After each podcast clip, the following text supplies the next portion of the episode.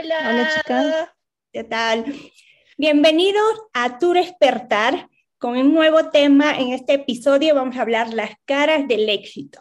Pero como siempre, nos acompañamos Maurín, mentora holística. Hola, yo soy Erika, creadora de Conciencia al Máximo.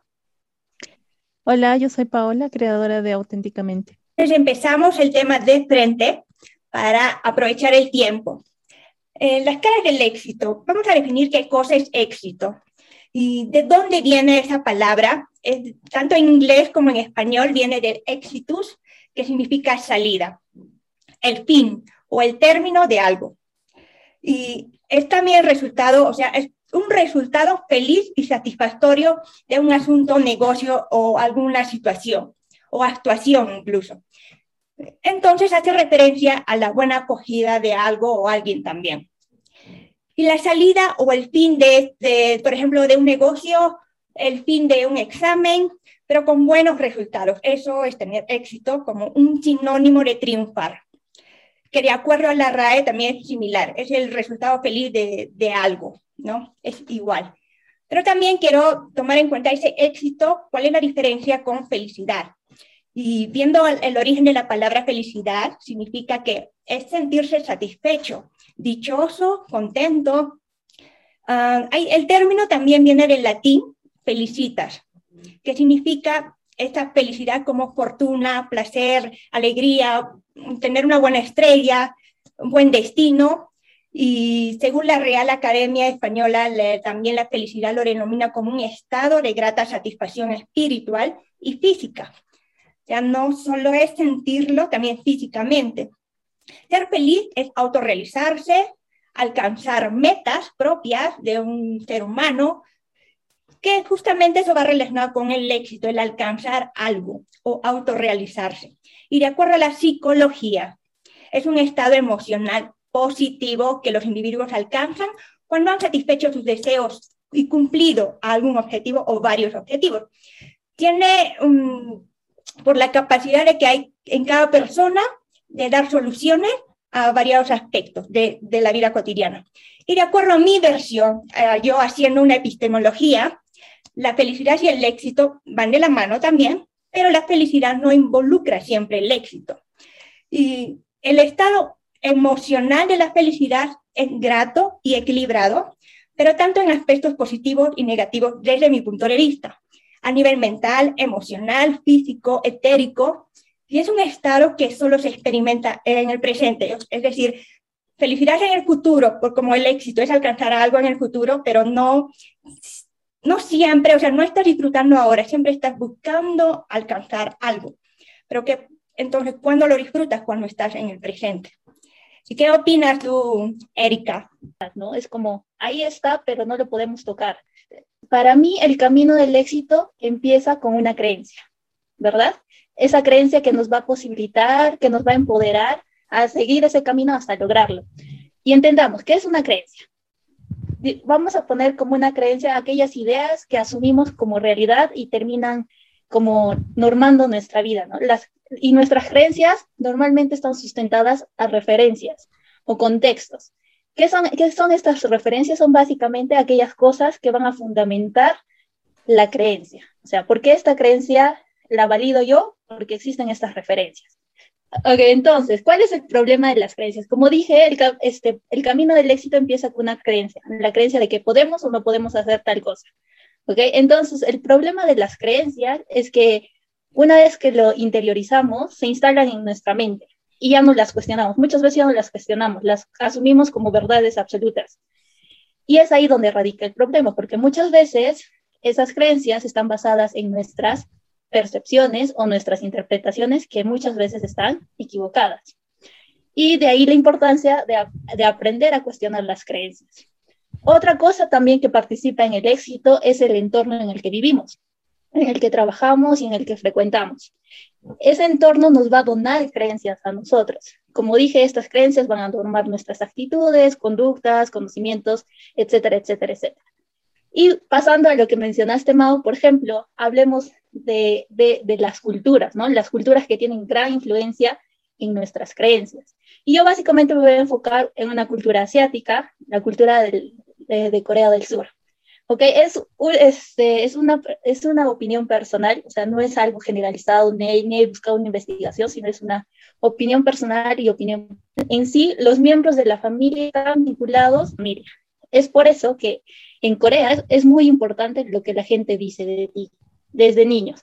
Entonces, básicamente estamos hablando de un país donde la sociedad pesa más que ser un individuo, ¿verdad? Entonces, desde ese punto, hablando con unos amigos coreanos, desde su perspectiva, el éxito que significa para ellos es tener un buen trabajo, una casa decente, quizás un buen carro, y siempre superando el problema del dinero.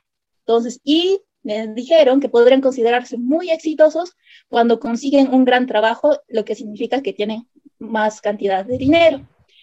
Entonces, se podría deducir que su concepto de éxito, que su concepto de felicidad está ligada en gran medida a la cantidad de dinero que posean y que les permita vivir cómodamente. Es decir, si tienen un buen trabajo, van a tener buen dinero y por ende, pues van a ser más felices. Eso es lo que me dijeron. Ahora vayamos al concepto que les dije, ¿no? De que la cultura coreana le importa mucho lo que la gente les dice, la sociedad pesa más que el individuo. Y, por ejemplo, para conseguir un buen trabajo allá, en una de las grandes compañías que existen, pues básicamente esas grandes compañías prefieren emplear a personas que salen específicamente de 3 universidades, ¿sí? La Universidad de Corea, la Universidad de Seúl y no me acuerdo la otra. Ok, pero son 3. Entonces, básicamente, estas grandes empresas lo que hacen es a contratar a personas que salen de ahí. Imagínate tú como individuo que vive en Corea, como un coreano, si no logras entrar a esas universidades, pero tú querías trabajar en esas grandes empresas. Entonces, ¿cómo te sientes? Tú puedes sentir fracasado, que no vas a tener éxito en la vida y que todo eso puede mermar a tu autoestima. Entonces, como vemos, en ellos la cultura, la sociedad pesa mucho, ¿no? Que hasta influye en qué trabajo tú puedes trabajar, ¿no? Dependiendo en qué universidad has estudiado. Entonces, son estas expectativas de terceras personas que generan creencias. Por ejemplo, si las expectativas son de las otras personas son elevadas hacia ti, positivas, pues pueden crear creencias empoderantes, pero si es al contrario, pues te pueden crear creencias limitantes. De hecho, eso me pareció muy importante cuando estaba buscando información al respecto, que hay muchas investigaciones que demuestran que cuando una persona tiene altas expectativas o bajas expectativas sobre otra, estas tienen muchas probabilidades de que se cumplan. Y este efecto le han denominado efecto Pygmalion. No sé si han escuchado de este efecto, chicas. El efecto Pygmalion. Entonces sería interesante, si es que les interesa el tema, a quienes nos están escuchando, pues que indague un poquito más de ello.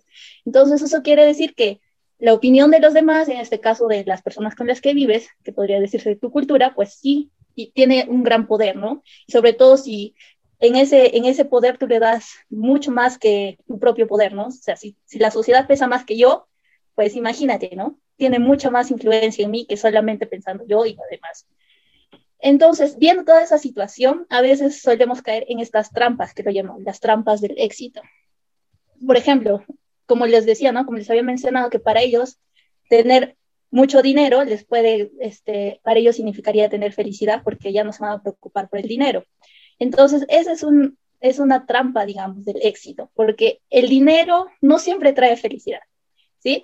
El dinero es muy importante, sí, y contribuye a la felicidad, sí, pero no siempre te trae la felicidad, porque no sé si conocen personas que acumulan mucho dinero, pero no son felices, ¿sí? Y tampoco que no disfrutan lo que tienen, pues solamente se basan en acumular y acumular y acumular. Y otra de las cosas, otra trampa del éxito es que muchas personas piensan solo cuando se cumplan mis metas voy a ser feliz. No es verdad, no siempre cumpliendo tus metas, puedes alcanzar la felicidad. Como mencionaste, Mau, la felicidad pues no es duradera, es momentánea, ¿no? Entonces, una vez que, digamos, hemos alcanzado la meta, sí, podemos tener la felicidad, luego nos adaptamos a ella y volvemos a nuestro estado normal, ¿verdad? Entonces, no siempre cumplir una meta pues te va a garantizar una felicidad que no va a terminar. Entonces, es parte de... Y, por ejemplo, otras personas podrían asumir de que si logro mis metas voy a valer más como persona, ¿no? O sea, si yo consigo ese trabajo, voy a valer más dentro de mi sociedad, ¿no? Que podría verse reflejado en la realidad coreana. Entonces, muchas veces ponen su valía en cuanto a lo que consiguen, ¿verdad? Y si no lo consiguen, pues se sienten mal, se sienten frustrados y todo eso. Entonces, básicamente, como podemos ver en todo lo que les he mencionado, la cultura juega un papel muy importante en cuanto a concebir qué es el éxito, cómo este éxito me va a afectar a mí, ¿no? A mi desarrollo como persona, a mi desarrollo personal. Esa forma de pensar acerca de éxito, como ustedes dicen, depende mucho de la cultura, ¿no? Se asemeja un poco también al tema de la, bueno, relacionado con las generaciones. Nuestras generaciones o las generaciones de nuestros papás, de nuestros abuelos, por ejemplo, tenían un concepto de éxito muy parecido al que tú estás, nos has indicado ahora.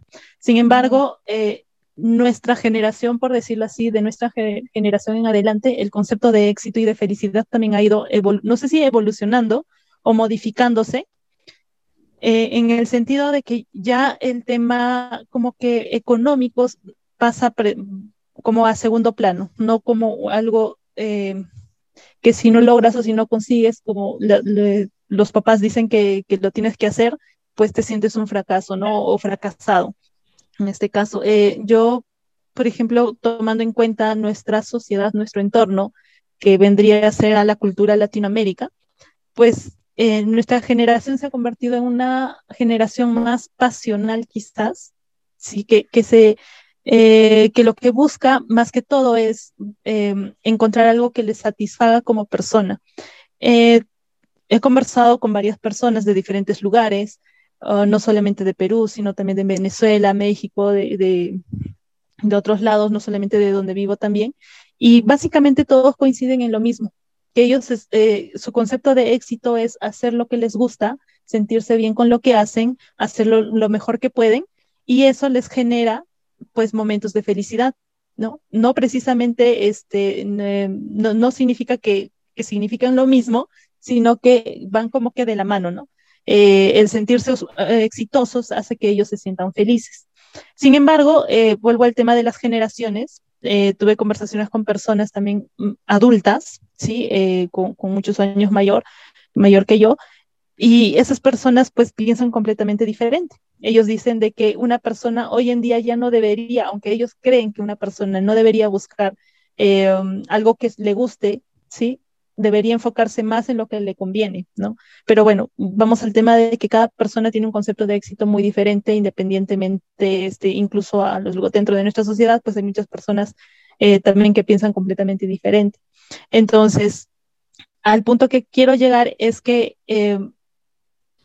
no importa el concepto que se tenga, ¿sí? Va más al tema del respeto por la otra persona, en el sentido de que aunque no comparta la idea de lo que ellos consideren que es éxito, o que es felicidad, o que todos los conceptos, pues si ellos se sienten bien al tema del respeto por la otra persona. Bien, justamente lo que comentas un poco de la idea o cierta filosofía que tenemos los latinoamericanos, a mí yo lo relaciono con la Tierra, la energía de la Tierra a nivel astrológico. Se determina que América de por sí representa el signo de Libra. Libra es amantes, relaciones, pero está separado en dos.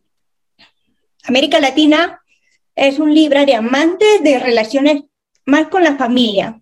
Entonces, que como que el dinero sí es importante, pero también importa la familia, las relaciones, importan los intereses, lo que comienza, todo lo que comentaste, Paola. Pero América del Norte, que viene a ser Estados Unidos para arriba, representa también este signo de Libra, pero de amor hacia el dinero, hacia lo material. Entonces, astrológicamente lo relaciono y veo cierto sentido en ese aspecto. Ahora, hablando también del éxito de otros lugares, como los países nórdicos, antes de entrar a esto, y en una conferencia lo escuché a Ken Honda, que él es el que guía con respecto al éxito económico, ¿no? Y de acuerdo a su investigación que hizo, que es el resultado de los libros que ha sacado y los programas que tiene actualmente, es que no importa el país, ya sea Japón, Suiza, Latinoamérica, Corea, Asia, Europa, hay algo en común que tienen, no importa la cultura. Ese algo en común que encontró él en sus encuestas, en sus entrevistas con personas millonarias, como que también con personas exitosas, pero en un estatus un poco más bajo, y con personas que no, o sea, de diferentes niveles socioeconómicos, es que con respecto al dinero y al éxito nunca es suficiente, nunca. Puede entrevistar a una persona y si pueden tener la oportunidad de hacerlo algún día, a ver, hagan ese intento. Una persona que tiene un capital, un patrimonio de más de $100,000 y le preguntas, o le dices, qué exitoso, que nada te falta, y te va a decir, no, no es suficiente. ¿Pero por qué? Es que me falta tener un avión, me falta tener tantas propiedades, o sea, nunca es suficiente, igual para un millonario. Llega a un estatus y dice, no, me falta llegar más. Que llegar a esa meta de éxito, y mucho lo relacionamos con el tema económico, cuando lo logramos es como que otra vez nos sentimos en un vacío y psicológicamente buscamos otras necesidades. Es tan, tan natural, podríamos decirlo, pero en realidad no, o sea, es una cuestión de trabajo de creencia también, ¿no? Esto de no sentirse suficiente igual pasa con las personas profesionales o empresarios de otro rango que ganan poco menos y nunca va a ser suficiente. Pero también hay un grupo de personas que han tratado de cambiar esa mentalidad como Ken Honda y decir que lo que tengo ahora, puedo ser feliz con lo que tengo ahora, sin importar mi estatus ni mi clase social. Y es por ahí por donde se va su programa, ¿no?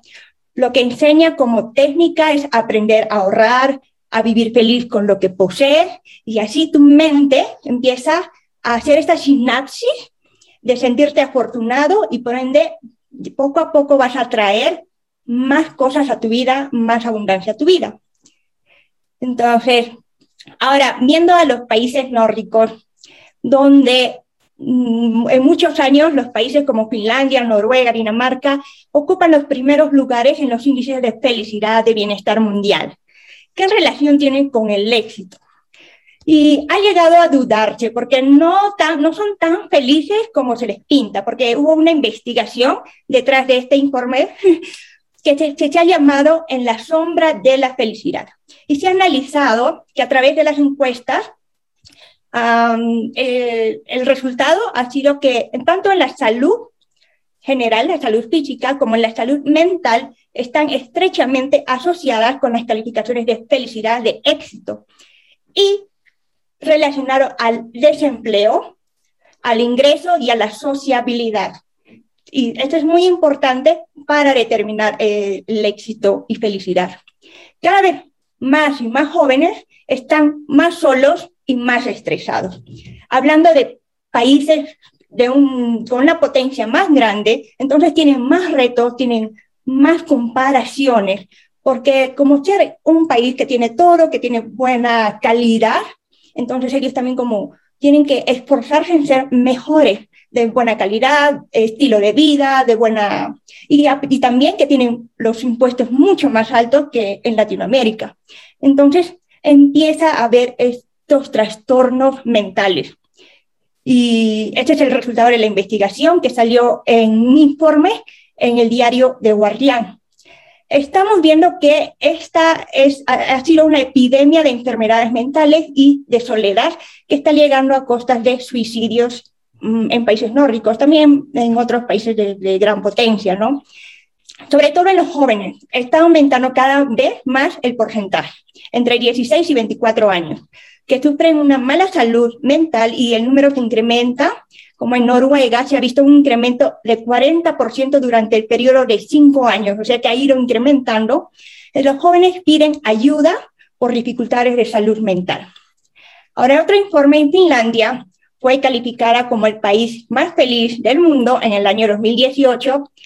El suicidio ha sido responsable de un 35% de las muertes ocurridas en este grupo de edad de jóvenes. También se encontró que más mujeres jóvenes, más mujeres que hombres, son los que se reportan más deprimidas. Entonces, indica que la gente tiene 3 veces más probabilidades de reportar esta calificación baja si aún está desempleada, si no tiene ese éxito que cumple esta cultura. Porque si nosotros, este grupo de personas viene a nuestra cultura, va a ver que ellos son mucho más exitosos que nosotros. Es un nivel de comparación, depende con quién te estás comparando. Y especialmente en hombres, o sea, hombres que no trabajan, hombres que no logran sus metas, ¿no? Ahora, este informe también dice que la investigación le falta la falta de contacto social, es un índice y un problema más grande entre hombres que entre las mujeres. Esto, por lo tanto, es algo que los jóvenes, y a pesar de lo que dice Paola, es una nueva generación, está afectando también la presión del sistema en estos países. Y comparado con Latinoamérica, que somos más relajados porque no tenemos esa presión. Esa es una gran diferencia, ¿no? Sí, y considerando también que esa presión social, por ejemplo, en la cultura que Erika nos comentó, pues también tiene altos índices de suicidios, por ejemplo, por eso mismo, uh-huh. Por el tema social, básicamente. Pienso que también requiere una especie de equilibrio respecto a esas cosas, o no sé, considerando, por ejemplo, hay un caso de una persona con la que precisamente hablé, y me dice... que no le importa casi nada el tema económico. ¿Por qué? Porque también desde el aprendizaje, su familia no tuvo muchos recursos cuando esta persona era pues niño, ¿no? Y me dice que pues, mis papás no me dieron lo que yo necesitaba, pero toda esa carencia económica la sustituyeron con amor. Y lo que él hace básicamente ahora en su familia actual es repetir la historia. Pienso que... Si nos vamos un poco a los extremos, como que también llegamos a un punto de, bueno, no sé, ¿no? Él se siente muy feliz con la forma como lo ve y eso pues ya le hace sentir exitoso, ¿no? Pero sí considero desde mi punto de vista que requiere una especie de equilibrio, ¿no? Ni irte al extremo de no quiero dinero, solo quiero estar bien con mi familia, o al extremo de solo quiero cosas materiales y no me importa nada más, ¿no? Entonces, pues vuelvo a decir de que el concepto varía mucho entre cada persona y aunque no lo compartamos, pues aceptar que no todos piensan como nosotros. Y yo les pregunto, ¿y cómo ir contra, digamos, si tú vivieras en esa sociedad coreana o, digamos, en esa de los países nórdicos y estás empezando a trabajar esta mentalidad de que quieres ir en contra de lo que dice tu sociedad? ¿Cómo lo enfrentas? O sea, teniendo, o sea, una sociedad que te dice, no, tienes que ir por este camino, pero de alguna manera te has dado cuenta que ese camino, pues, no te está llevando a la felicidad que tú quieres. ¿Cómo vas contra eso?